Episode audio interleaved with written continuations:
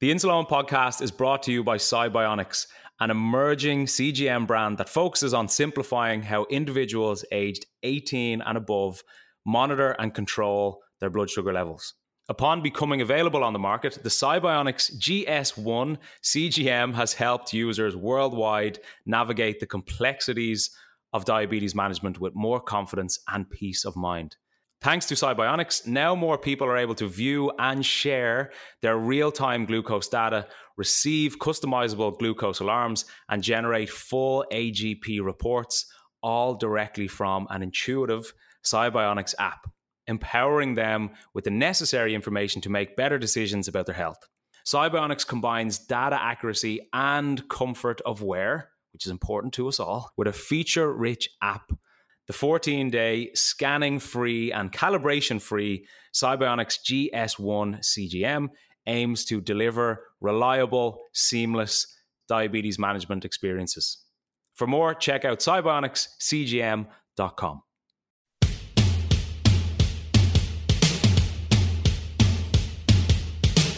This is the Insuleoin podcast, where I, Eoin Costello, try to redefine diabetes. In this week's episode, for me, it's always like just make a decision of what you want before the night. For me, the simple decision of look, if I stick to it like tequila shots or I stick to tequila soda water, like I know that's not going to have an impact on my blood sugar. But before we get into that, everything you hear on the Insuleoin podcast is from my own personal experience. And if you have any worries or issues regarding your diabetes, please contact a medical professional. Now, let's get stuck into this episode. Good afternoon. Welcome back to the Insuleoin podcast. And I'm happy to announce, which I'm sure you already know, it is the first Insuleoin podcast episode of 2023. Happy New Year, everybody. Graham, Happy New Year. I know you had COVID. How are you feeling? I'm feeling good.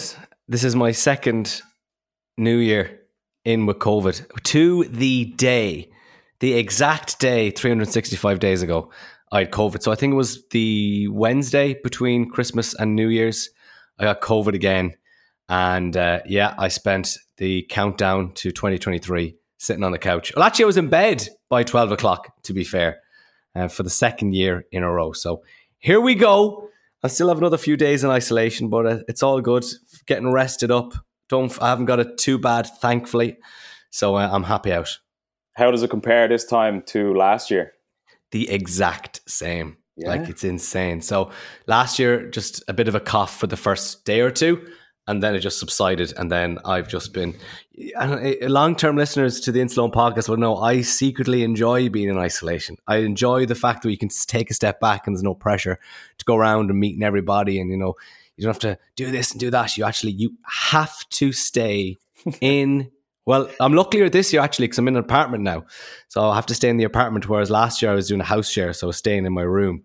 Um, and you'll be happy to know that, as is the yearly tradition, I spent my time in isolation doing the bite size episodes. So every time you hear a bite size episode coming out on a Monday, you'll know that for two years in a row, Graham did them while in isolation. So when you hear them, you know, Graham was sick with COVID when he was slaving away doing them. So you'll be happy to know we're all good for another year now on. All uploaded, all scheduled to come out every Monday until February 2024.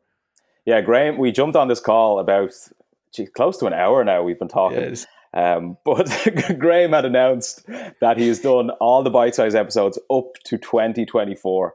So next time we're listening to a bite size episode, appreciate it that bit more because Graham was slaving away trying to put it together for you. So eh. make the, make the most of those small episodes. It actually keeps me sane. I really enjoy having something to concentrate on and do. And I remember I said it a few weeks ago. I was like, I oh, probably need to get COVID now to get the next batch of bite-sized episodes done and here we are. So maybe next year I'll get them up to 2025.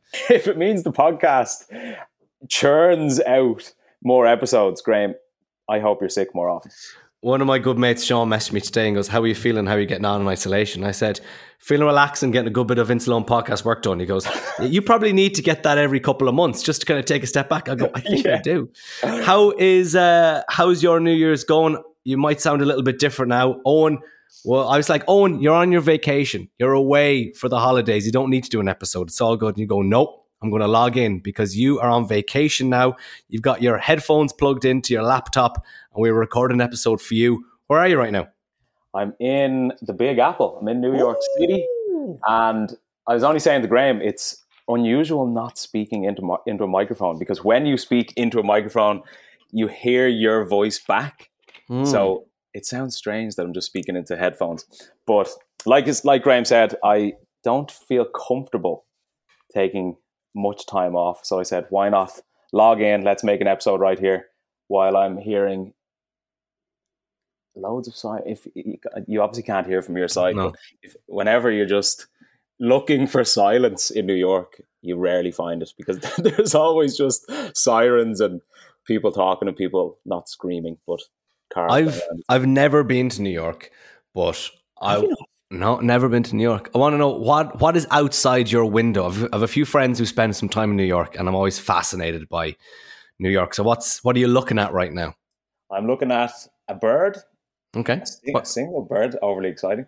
Uh, basically, just the sky and buildings. You don't okay. really see you don't see much else from the window. Red bricks, kind of like Ireland, and in the distance, some modern looking buildings too.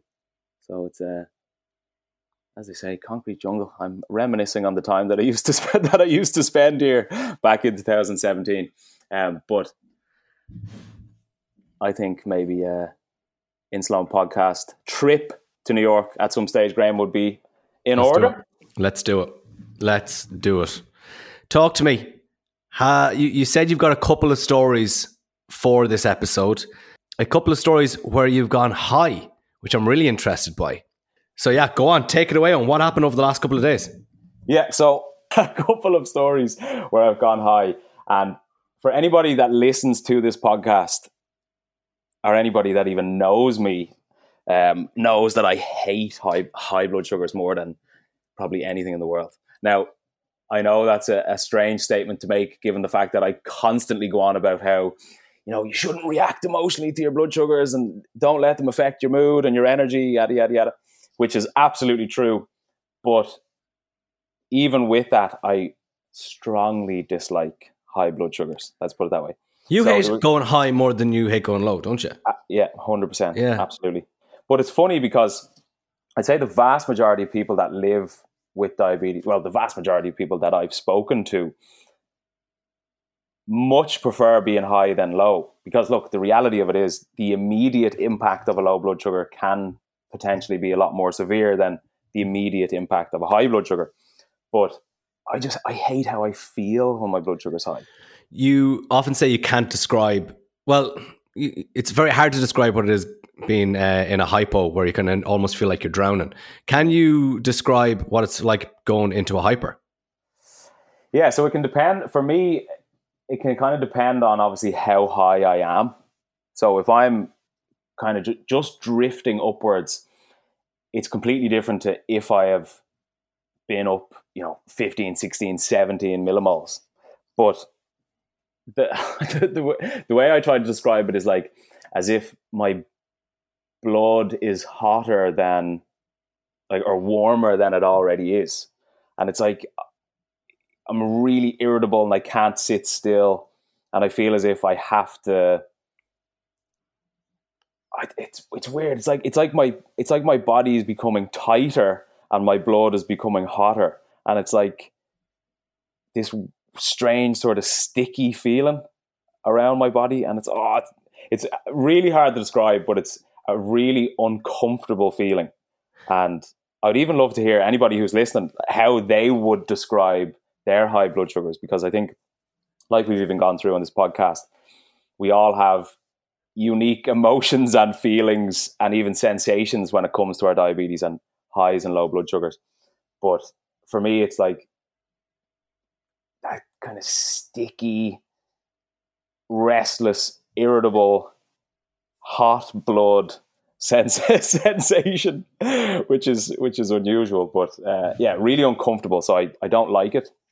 And then obviously for me, and I've spoken about this before on the podcast as well, it's like it's also not just the immediate sensation of how it feels right now in this moment, but it's also with with like consistently high blood sugars.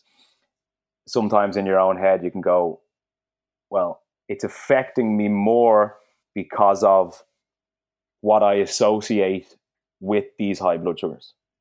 And it's like, well, because I'm high, you know, uh, am I going to have complications? You know, because I'm high, I can't manage my diabetes. Because I'm high, um, I'm not going to be able to manage this in 10 years' time. You know, and all these sort of feelings and thoughts that can go on in your head. So it's like the immediate feeling and emotion and sensation in combination with sometimes if you are, I suppose it's rational and irrationally thinking of what you're associating with this high blood sugar. Yeah. If that makes sense. Yeah. So yeah, I went off on a bit of a tangent. but so basically, the stories are so over the over the holiday period. The first one was there's a local bar that me and my my family go to around Christmas time primarily. Really low key, quiet. There's no TVs, just really nice kind of traditional Irish sort of style bar. But one of the days I was just drinking Diet Coke, right? And I was like, look, usually I'll have a whiskey or a Guinness around Christmas time, but I'm just going to have a Diet Coke today, right? Making the the mature decision, uh, blood sugar wise. So I specifically asked for a Diet Coke because I know that it wouldn't spike my blood sugar, and I know that obviously a regular Coke would spike my blood sugar. So I said, please, can it be a Diet Coke? It has to be a Diet Coke, right? But it came, and I'm not very good at telling the difference between a regular Coke and a Diet really? Coke. Not because, because I don't drink it that much. Oh, fair enough, actually, yeah. And it's funny, like Yeah, your yeah, reaction isn't overly surprising because I put that up on Instagram and I was like, who has ever ordered a regular Coke and got a Diet Coke or whatever? And and loads of people commented and, and messaged me saying, I can tell the difference like that. It's Yeah. the difference between it for me is like drinking Coke compared to drinking water. You know, but Hmm. because I don't drink Diet Coke or regular Coke that much, I, co- I can't really t- tell the difference just yet. You know, so basically the the quote unquote Diet Coke arrived and got stuck into it, start started drinking it or whatever, and then maybe like 15 minutes later, I was like, hmm, why do I feel sticky? why, Oh, here we go. yeah, why, why do I feel, why do I feel as if my blood is boiling or getting hotter right now? Why do I feel irritable? And why do I feel as if I want to just punch somebody in the bar because, because, because I'm feeling so frustrated? Um, which are all, are all telltale signs that my blood sugar is misbehaving. So I checked my blood sugar and I was like, boom, double arrows straight up. I was like, oh, it's definitely not a Diet Coke.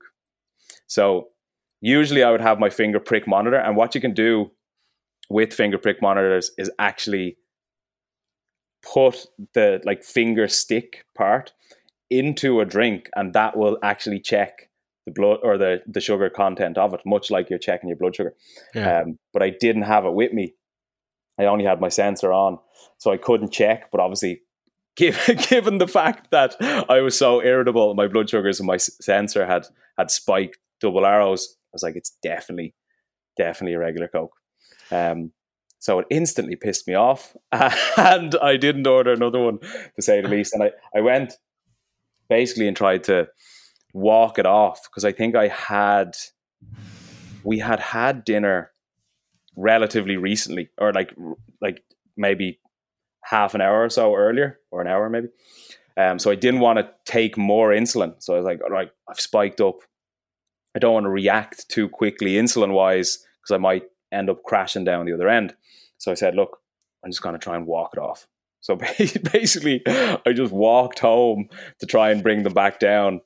But the walk isn't that long, so it didn't have much of an impact. So I, I got home, I was grumpy and I was pissed, I was pissed off, and uh, just watched TV, and my bloods went up to like 15 or something.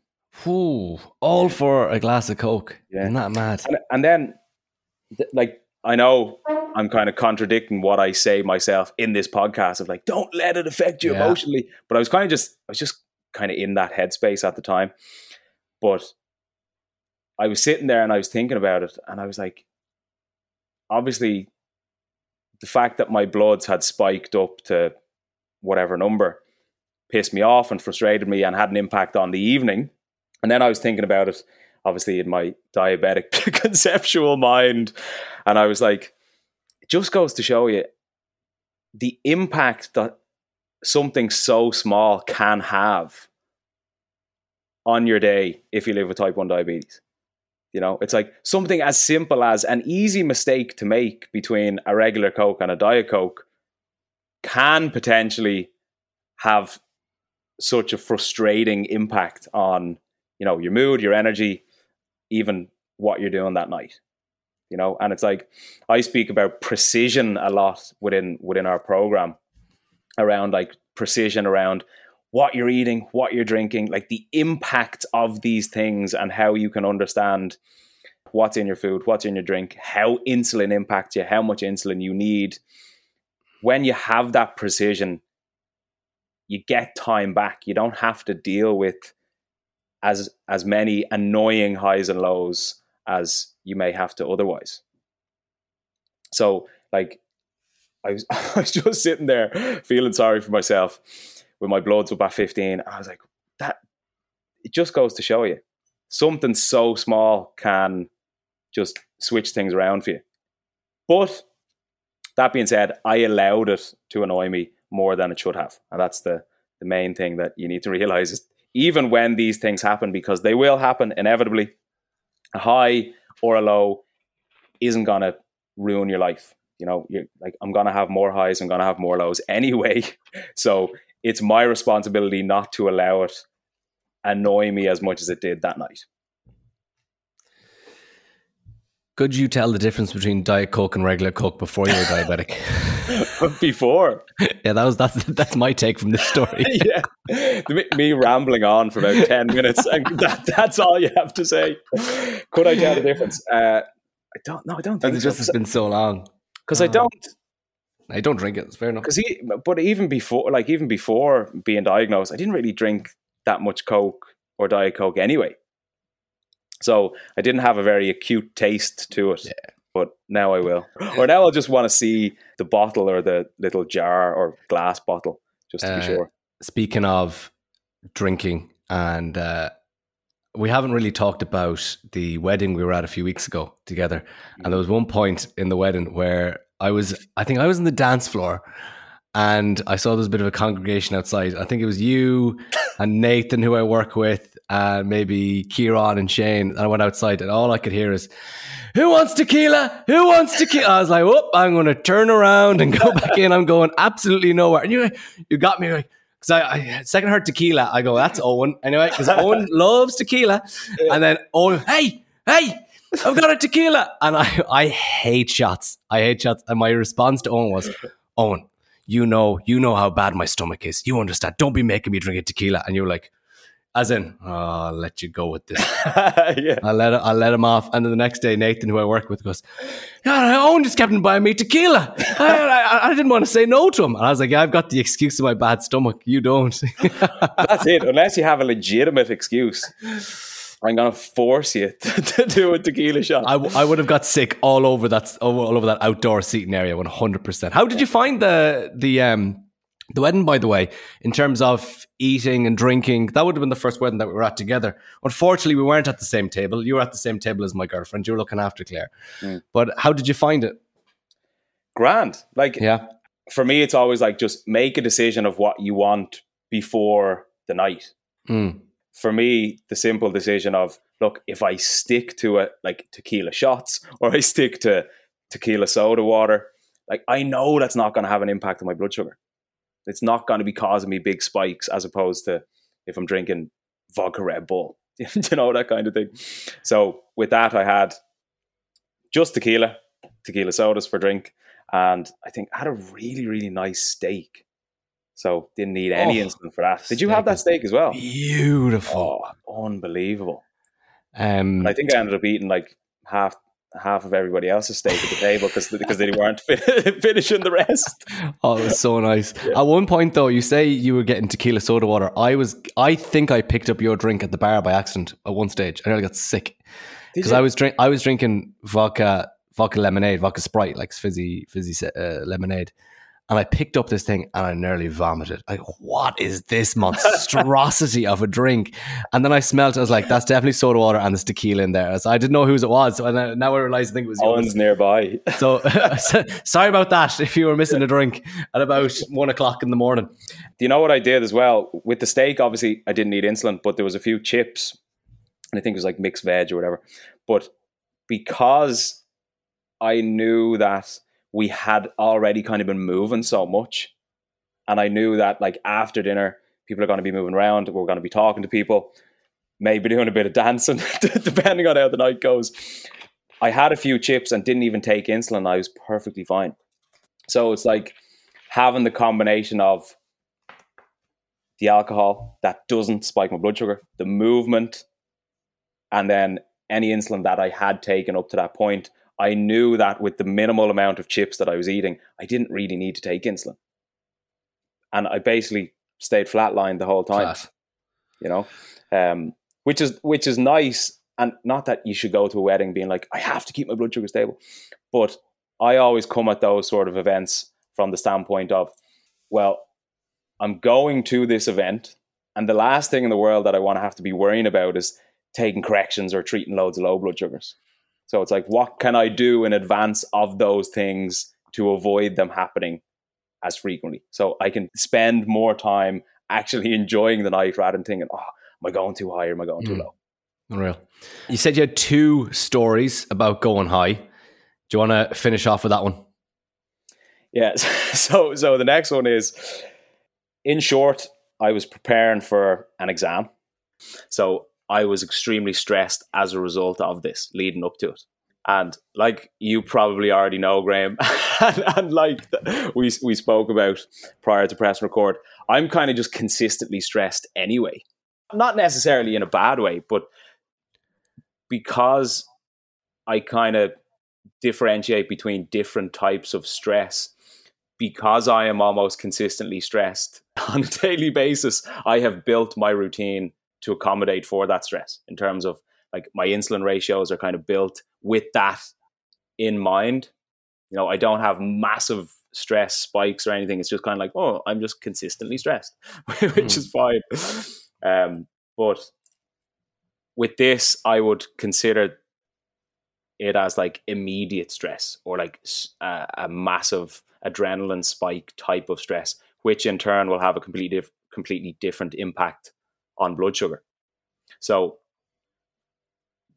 the one moment that kind of stands out to me the most, obviously I was feeling more stressed over the last whatever, let's call it a couple weeks with the lead up to it. So I was more stressed as a result, just naturally.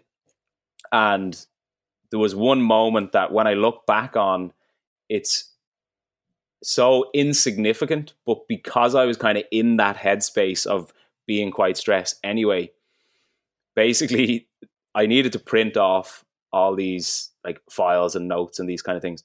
And the printer wasn't working, but I had to get them done. And and it's fun, it's funny looking back and thinking of like losing the plot because my printer didn't work.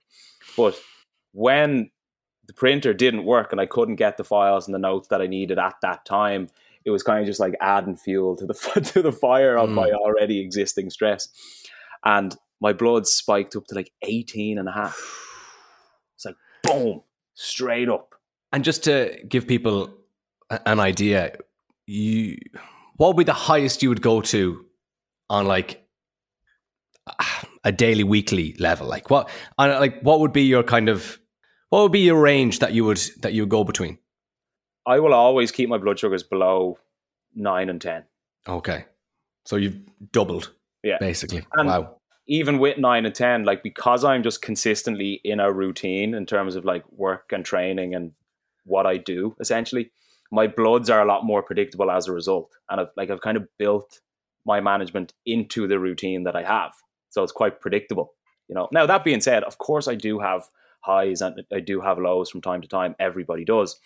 But I will consistently keep them in range like from for my Dexcom, I don't even have the high alarms on during the day because I just know I don't really go high because I it's just like second nature to me at this stage.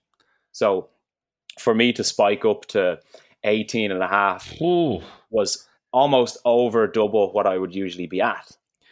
So that's due to you had your first your consistent stress. Mm. That's your that's your base level. Then you were stressed anyway because of the exam, and then the printer went.